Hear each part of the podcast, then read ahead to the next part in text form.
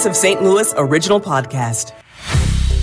This is the STL All Local podcast. I'm Debbie Monteleone with the local stories from the newsroom for this Thursday, June 22nd. Tom Ackerman, the head of the St. Louis Board of Aldermen, is calling on Missouri Governor Parson to do something this summer about gr- gun crimes in St. Louis. Board President Megan Green tells KMOX that after this weekend's mass shooting downtown, the issue cannot wait until next January for the legislature's regular session. I mean, if, if I had things my way, our governor would be calling a special session to pass comprehensive gun safety legislation.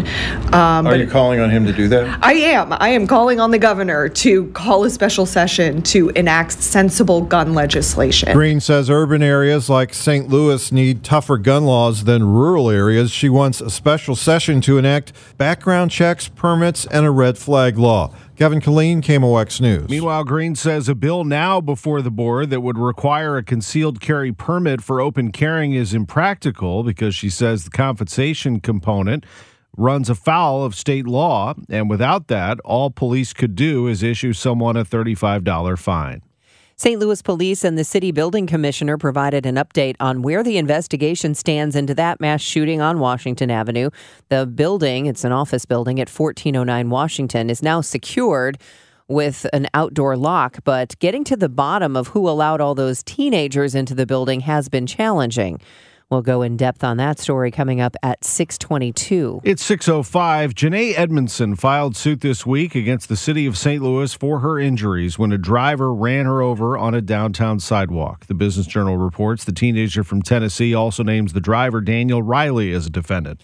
The suit notes Riley had violated terms of his bond dozens of times but was free when Edmondson lost her legs in that February crash. Outrage over the volleyball player's injury sparked events that eventually led to the resignation of Circuit Attorney Kim Gardner. The Missouri Department of Corrections reports a 43 year old death row inmate has died in prison. Jesse Driscoll died of an undisclosed cause June 12th at the state prison in Potosi. He murdered an elderly couple in 2010 in Lebanon, Missouri, shortly after they celebrated their 59th wedding anniversary. Driscoll also sexually assaulted the wife. His execution date had not been set.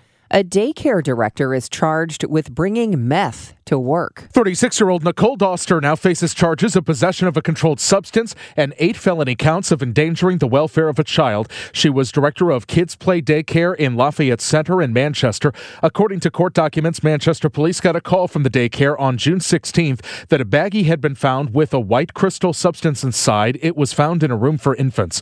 Police searched the director's purse and found another bag with a similar substance. Both were tested and found to be meth. The daycare fired Doster and say they are keeping families informed of the situation. Michael Calhoun, KMOX News. The fourth largest office building in the region is Bank of America Plaza on Market Street, and it is at imminent risk of loan default due to cash flow issues. Bank of America leases the several hundred thousand square feet in the building from a Los Angeles based real estate firm, according to the Business Journal, but it quietly moved its private bank wealth management division to Centene Plaza in Clayton and has been trying to sublease some of that space. Bank of America Plaza has been transferred to special servicing. Last month, the 10 South Broadway Tower, sometimes called the Equitable Building, entered special servicing as its loan approached a maturity date. A huge housing development in St. Charles County is facing a critical vote. The St. Charles County Planning and Zoning Commission voted down a permit request for the 356 acre, 556 home tall trees development on Highway Double D after impassioned public testimony at Family Arena last night. If you're going to bulldoze this enchanted forest that these people love, you're going to be turning it into suburbs filled with lawns. They don't build quality homes. When they built quality homes was whenever I was growing up out in Defiance, there was five acre lots. Six homes per acre is just ridiculous. But the representative for developer KM Investments was asked before the vote If we vote this down here, would you then seek to annex into the city of O'Fallon? Yes, we would. Brad Gross said they haven't talked with O'Fallon about annexation, but that move would take the project out of the hands of county planners. Sean Michael Lyle, KMOX News. From the KMOX business desk, Collinsville based clothing retailer Glik's is bouncing back from pandemic closure, reporting tremendous growth in 2020 and a record year in 2021.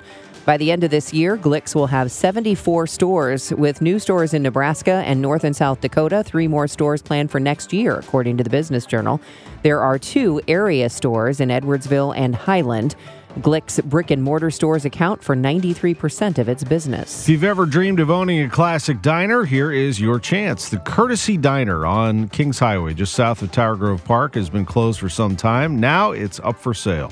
The eatery known best for dishing out the slinger could be yours for just $550,000. Courtesy Diner locations on Hampton and South Laclede Station Road are still in place. I'm Debbie Monteleone. The STL All Local podcast is produced by the KMOX News team. Find all the local news you need on the Audacy app or wherever you get your favorite podcasts.